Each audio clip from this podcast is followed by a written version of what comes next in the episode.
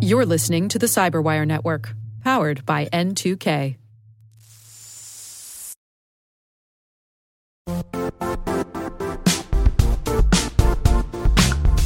Don't struggle to align your organization's cybersecurity with business risk. Get the only solution that goes beyond reacting to threats with vulnerability and risk monitoring. You need the next evolution of MDR, and only Critical Start delivers it. Critical Start doesn't just monitor and respond to threats. They put you in control by detecting suspicious activities, quickly responding to contain threats, and identifying your most critical assets and protecting them against vulnerabilities and exposures. With continuous visibility, expert guidance, and measurable risk reduction, Critical Start has redefined what it means to manage cyber risk. Demonstrate provable security maturity to your leadership while positioning your program to achieve the greatest risk reduction per dollar spent. Stop fearing risk and start managing it with Critical Start. Visit criticalstart.com and request a demo today. That's criticalstart.com.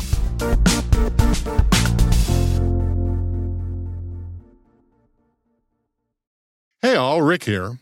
Over the break between season 5 and season 6, I finished reading The Innovators How a Group of Hackers, Geniuses, and Geeks Created the Digital Revolution, published by the great biographer Walter Isaacson in 2014.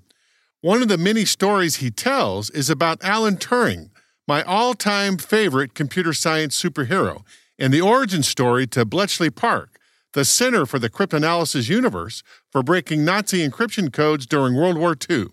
Apparently, a team from the British intelligence service posing as, and I'm using air quotes here, Captain Ridley's shooting party, so as not to draw any attention to what they were doing. And by the way, you've got to love the British and their secret code names. Captain Ridley discovered that the owner of Bletchley Park wanted to destroy the manor located on the grounds. He called it, and I quote here, the Victorian Gothic monstrosity, unquote. So Captain Ridley discreetly bought it and located the codebreakers in the cottages, stables, and some prefabricated huts that they erected on the grounds. Turing was assigned to Hut 8 that was trying to break the code created by the German Enigma machine. It encrypted military messages by using a cipher that, after every keystroke, changed the formula for substituting letters. That made it so tough to decipher that the British despaired of ever doing so. They got a break when the Poles captured one of the Enigma machines, but by the time Turing and his team got their hands on it, the Germans had added two more rotors and two more plug board connections. HUT 8 went to work creating a more sophisticated machine dubbed the bomb that could decipher the messages created by the improved Enigma. In particular, naval orders that would reveal the deployment of U boats that were decimating British supply convoys. The bomb exploited a variety of subtle weaknesses in the coding, including the fact that no letter could be enciphered as itself, and that there were certain phrases the Germans used repeatedly.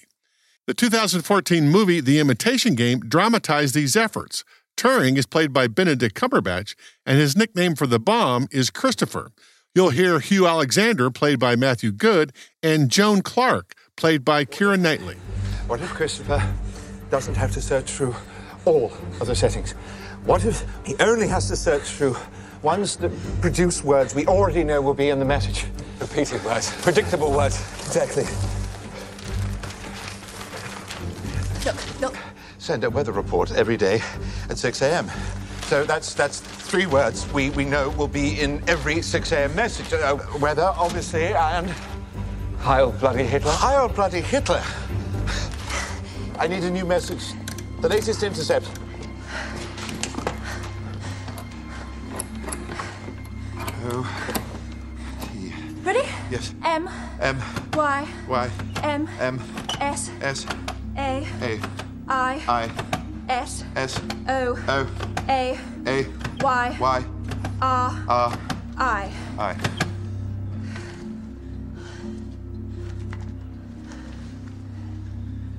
KMS Jaguar ist Aufpunkt is directed to 53 degrees 24 minutes north and Aufpunkt 1 degree west.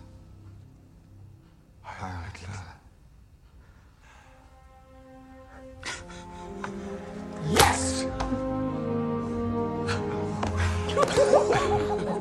According to Isaacson, by August 1940, Turing's team had two operating bombs, but by the end of the war, they had built close to 200.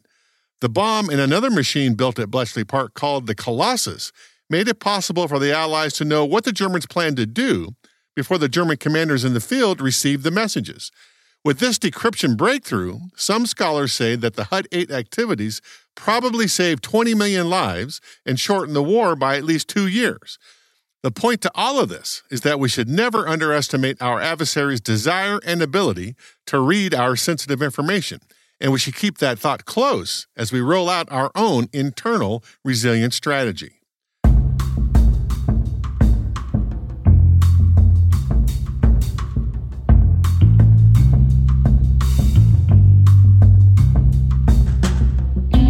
My name is Rick Howard. You are listening to CSO Perspectives, my podcast about the ideas, strategies, and technologies that senior security executives wrestle with on a daily basis.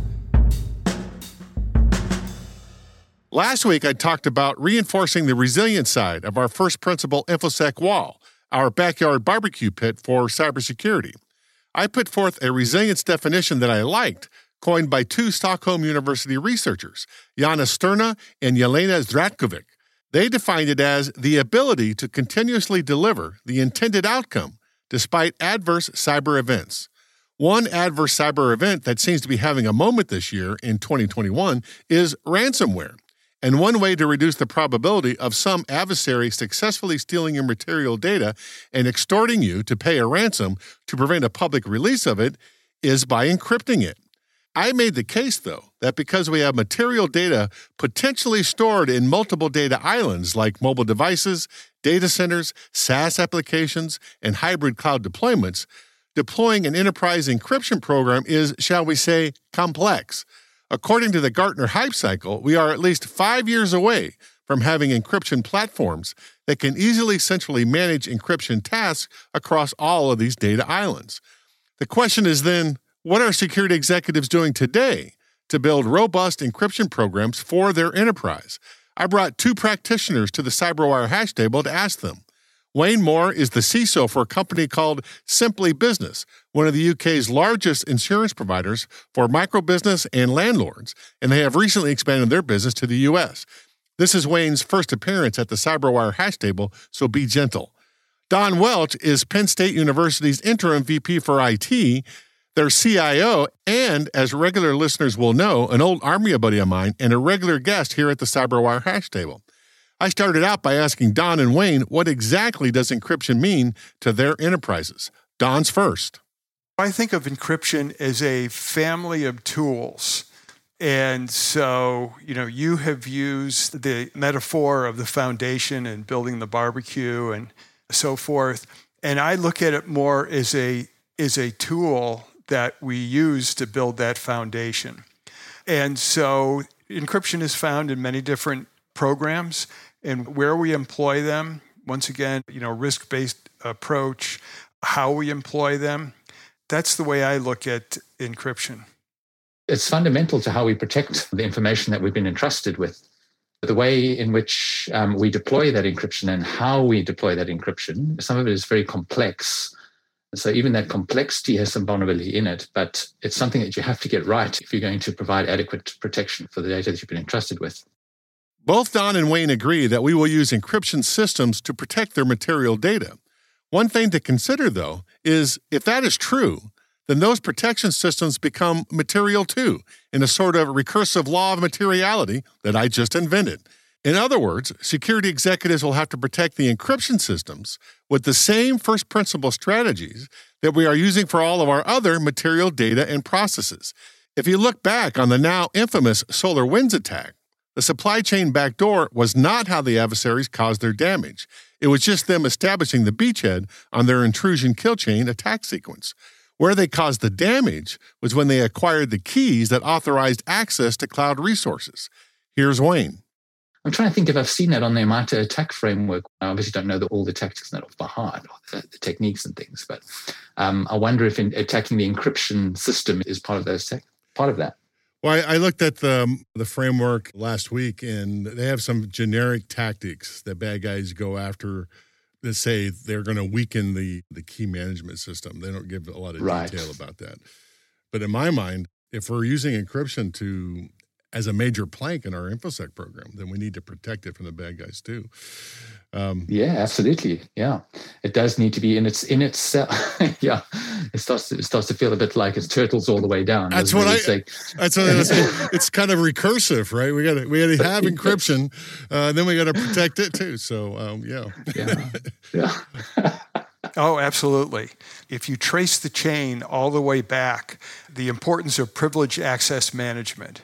So when you're protecting, you know, those keys, those encryption systems, and then you know who can get in there and manage those who can create the keys who can interact with the cloud providers making sure that those accounts are well protected that we're, you know we're executing least privilege that we've got a privileged access management system i was speaking to a vendor investor conference a few years ago and i said if i could only have one protection one control, it would be a privileged access management system because uh, those administrator accounts could get to anything. So uh, that principle definitely follows uh, with encryption too. If if you give up those accounts, you know, and don't have those protected appropriately, heck, your entire system is, you know, just a, uh, a paper castle.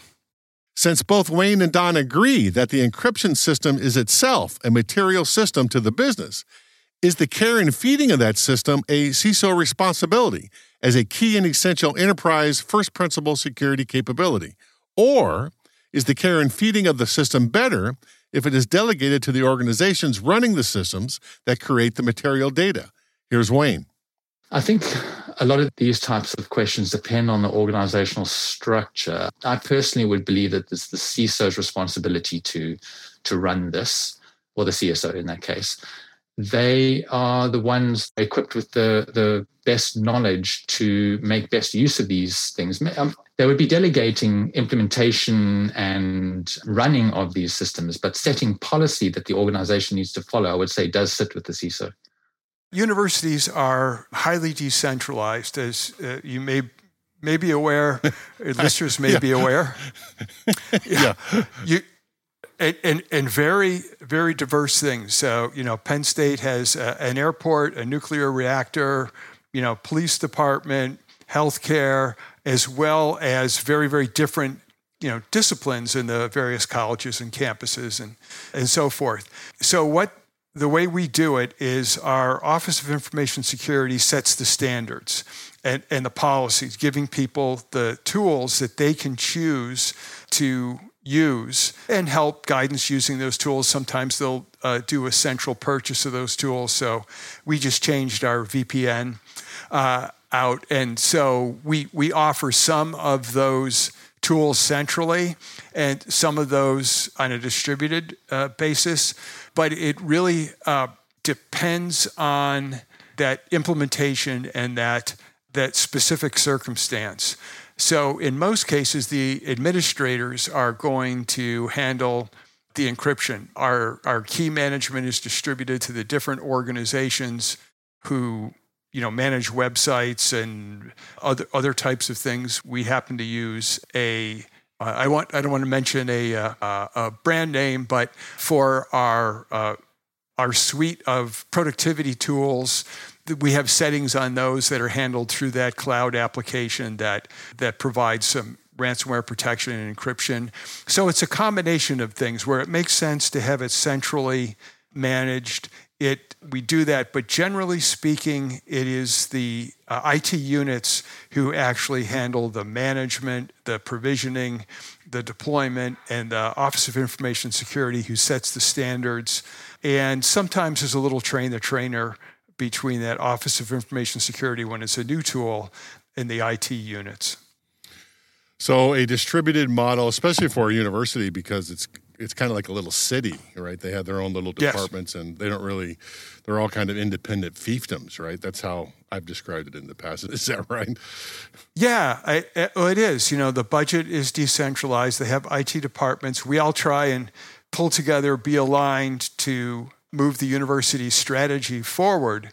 But still they're making their individual decisions based on their individual circumstances and they'd be very different from their neighbor and make different decisions based on the, the mission of that organization. And i think that you know the idea of a city yep we're there to provide education but we also provide housing food service public safety et cetera that have different types of people using different types of information in a different way and therefore the that decentralized nature, I think, is an important part of how you can work effectively. And turning the dial between centralization and decentralization is always important to tune that as technology changes and the environment changes and so forth.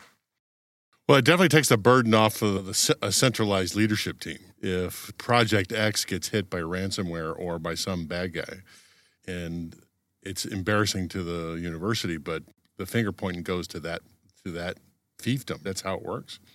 I want to join your world. Uh, I was trying to be generous. yeah, no, yeah, that that would be great. Uh, but yeah, uh, generally not the case. So uh, you know, and I think it's right too. So I, I'm accountable for all IT at Penn State, even though I don't have budget or reporting responsibility to those IT units. And as you know, with leadership, you, you don't really need authority to be a good leader. In fact, I think you're a failed leader when you have to rely on authority. So, you know, we try to work together, we support each other. The university leadership looks to me, regardless of where the problems are, where the successes are, you generally look to the units, but you know, I think that's a good way to operate. So yeah, that distributed is not really so much about the blame as understanding the exact environment that you're implementing because of, of that complexity. We've been talking about encryption as a data loss protection strategy on our first principle wall that supports our resilience strategy. The use case that most practitioners cite when talking about the need for encryption is ransomware. But when we think of ransomware, most of us imagine how criminal groups encrypt our material data and demand payment to encrypt it. How does the enterprise encrypting their own data first prevent that extortion? Won't the ransomware group just encrypt the encrypted files again so that we can't get access? Here's Wayne to explain. That's a great. It's a great point. It's yeah. a great point. What we're finding nowadays is it's largely a, a, double extortion tactic that they're taking nowadays, isn't it? So, what you're seeing is ransomware of ye old was largely lock it up, demand a ransom, and the way you mitigated against that was to have good recovery procedures that you've tested and know work, and that's how you would avoid having to be extorted for money. But nowadays, they also exfiltrate the data. So nowadays, with the, the double extortion, your recovery procedures are only part of the solution. You've now also got to deal with the reputational and um, damage of lost data and potentially fines associated with regulated data. So that data needs to be encrypted so that if it is stolen, you've kind of covered off as much of that um, risk as possible. But you still need to rely on good recovery procedures to get your, your operations back online. So when we talk about double extortion, you're talking about uh, bad guy comes in, encrypts all your data, and he extorts you to unencrypt it. That's extortion number one. That's yes. Right? And then, but extortion number two is if you haven't encrypted your own data, now they have it, or they could have it, yes. and they can sell it, and they will say, if you don't want us to sell it, okay, you should pay us more money. So uh, yes. I think we're in the wrong business, Wayne. Okay, I think you know, is that a, is that a proposal? yeah, it's a new business proposal. You and me. uh, um, yeah, and you know what? Interestingly, on that, Rick, is I, I heard another angle. I think it was on the CyberWire recently. Is that I think probably going to be a less successful angle because it requires a lack of integrity on the competitor's part. But I believe that we're seeing some ransomware operators now also not only extorting for a promise that they will delete the data, which we know is, is a hard one to really prove, but also the the fact that they are now approaching competitors of the entity that they've attacked and saying, you know, we've got this information about your competitor, potentially sensitive, could give you a competitive advantage. Do you want to buy it? And seeing if they can also make money off the data that way. I see it as being less successful long run because it requires a lack of integrity on the people that they're approaching, but still it's an interesting angle. So, extortion revenue opportunity number three, right, which is even if the victim pays to unencrypt the data and pays the criminal not to send it out, they still might send it out and try to sell it on their own. So, three ways they can make money off your data. Yeah, precisely. oh, I think that is absolutely right. The Office of Civil Rights had come out uh, a number of years ago when ransomware first came out, saying if you were attacked and had a ransomware attack, you had to assume that uh, all that information was exposed. Mm-hmm. So, yeah, I think that is correct. But I also think you should be protecting it for other reasons. So, if you didn't have your good yeah, data, I agree. yeah. If you didn't have it encrypted to protect it from just normal somebody, you know, coming in and breaking into your systems, ransomware maybe it will help you get the momentum to do it because that's so much in the news nowadays. But you know, a good program is going to have that covered from other attack vectors too. But yeah, it's a that's a good point that anything you can use to get support. After this discussion with Don and Wayne and other hash table guests in the background, it turns out that there are actually four different revenue streams that ransomware groups can pursue. Number one, extortion to unlock your data. Number two, extortion to make the data public. Number three, extortion to not sell the data to competitors. And finally, number four, do extortions one through three, but sell the data anyway, regardless of payment. The reason I'm adding encryption to our InfoSec first principle backyard barbecue is that it can greatly reduce the probability of material impact to three of them, and that's a good thing.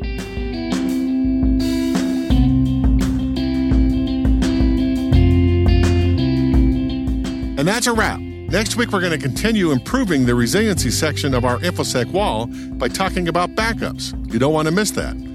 But as always, if you agree or disagree with anything I've said or anything our guests have said, hit me up on LinkedIn or Twitter and we can continue the conversation there. The CyberWire CSO Perspective is edited by John Petrik and executive produced by Peter Kilpe. Our theme song is by Blue Dot Sessions, remixed by the insanely talented Elliot Peltzman who also does the show's mixing, sound design, and original score. And I am Rick Howard. Thanks for listening.